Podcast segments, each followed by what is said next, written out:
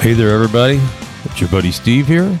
Steve Reeb, SMFR. That would be Steve, my friend, Reeb. Thepodcast.com. Thank you for being here. I really appreciate it. And I'm going to, just for a brief aside, tell you how much I appreciate your support and you guys tuning in for this stuff. And also the um, SMFR, the podcast YouTube channel. The YouTube charts are going great. I almost have 100 up there and uh, subscribers. It's really, it's really going well. And it's all because of you guys. I'm, very, very much appreciate everyone who's, um, you know, your time's limited and it's valuable. And if you spend a few with me, I appreciate it. I also like getting your comments. What I want to talk about today, sometimes we take little detours on this podcast, and this is one of them, but I think you're going to like it.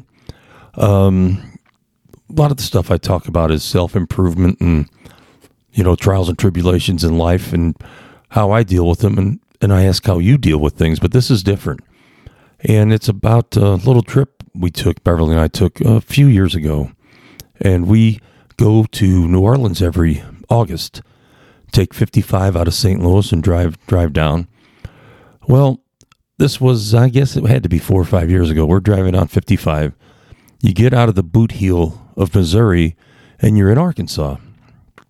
And I saw a sign that said Johnny Cash Boyhood Home with an arrow to the right. Well, I'm like, we may never have this opportunity again. Who knows, you know?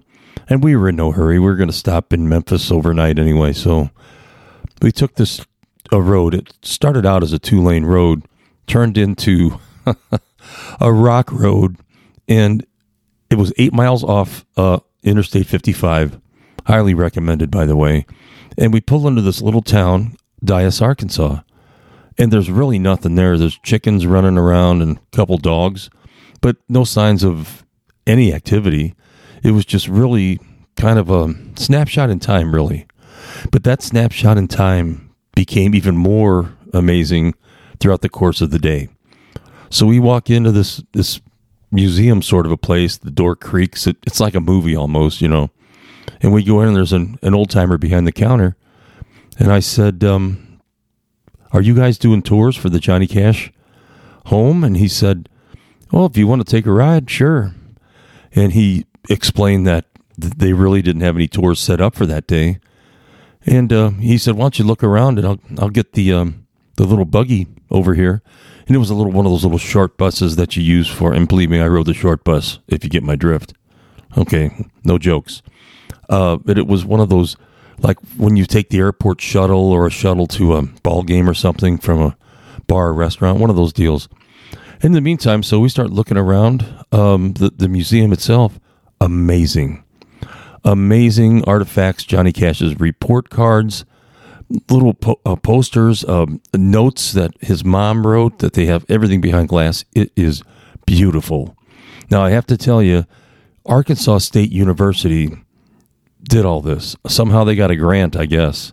And it, it had to be a good sized grant because it was really amazing what they were able to put together.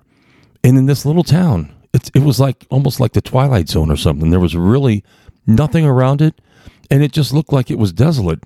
But I mean, it, it was amazing to go through this museum and see all this stuff. And uh, the the fellow who uh, you know told us he was going to give us a shuttle ride down to the home he was very, very, gave us all the time in the world. There was nobody else there.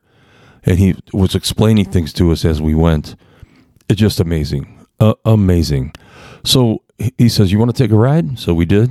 Got in this rickety old thing, and this thing's bouncing over the, the gravel road, and boom, boom, boom, you know. but it was an experience. So we pull up to this house. There's no other houses around except for Johnny Cash's boyhood home, which had been restored. Uh, again by Arkansas State University. And the thing is, this was a uh, sharecropping community.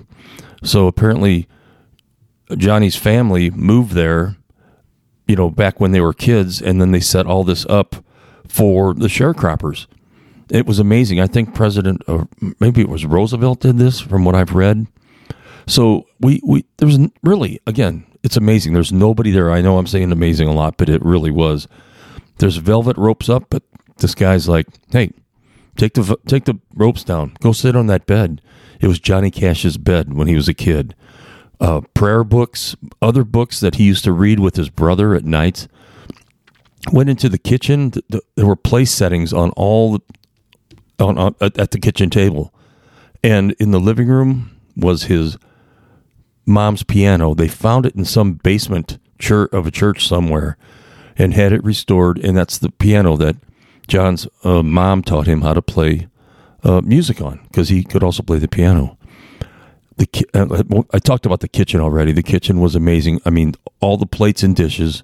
Somehow they they found all this stuff, and it was it was really something to see a piece of American history that you just can't explain. I have a hard time putting it into words. And I'll tell you what, th- th- th- that the actual house itself was flooded, and there's a song about that. You know, high high's the water, mama, six inches and rising. You know, and all that stuff that Johnny sang.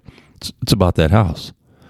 I'll tell you what, if you're ever taking that trip down I 55 or you're coming north, either way, you look for the sign. If you blink, you'll miss it.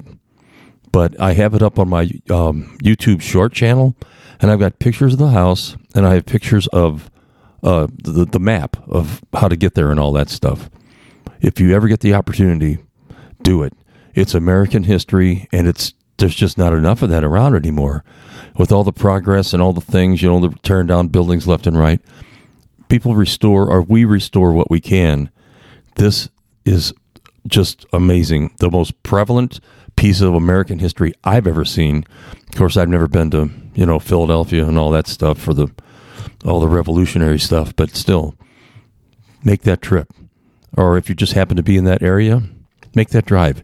Eight miles off I 55, like 50 miles northwest of, um, of Memphis and just south of the Missouri Boot Heel.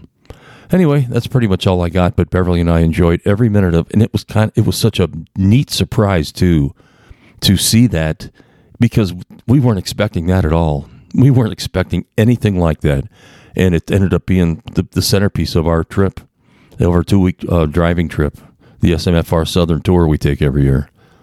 So I thought I'd let you know about that. And if you have any questions or comments, please comment. If I can point you in the right direction more so than I already have, love to do it. And once again, thank you for liking and subscribing and for helping me keep doing these podcasts. It's so much fun. Hope you didn't mind this little brief aside, but I thought it was worth it. I love you all. Thank you so much.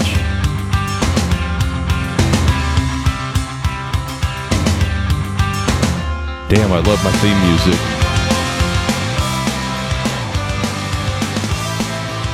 Check back soon. Love all y'all.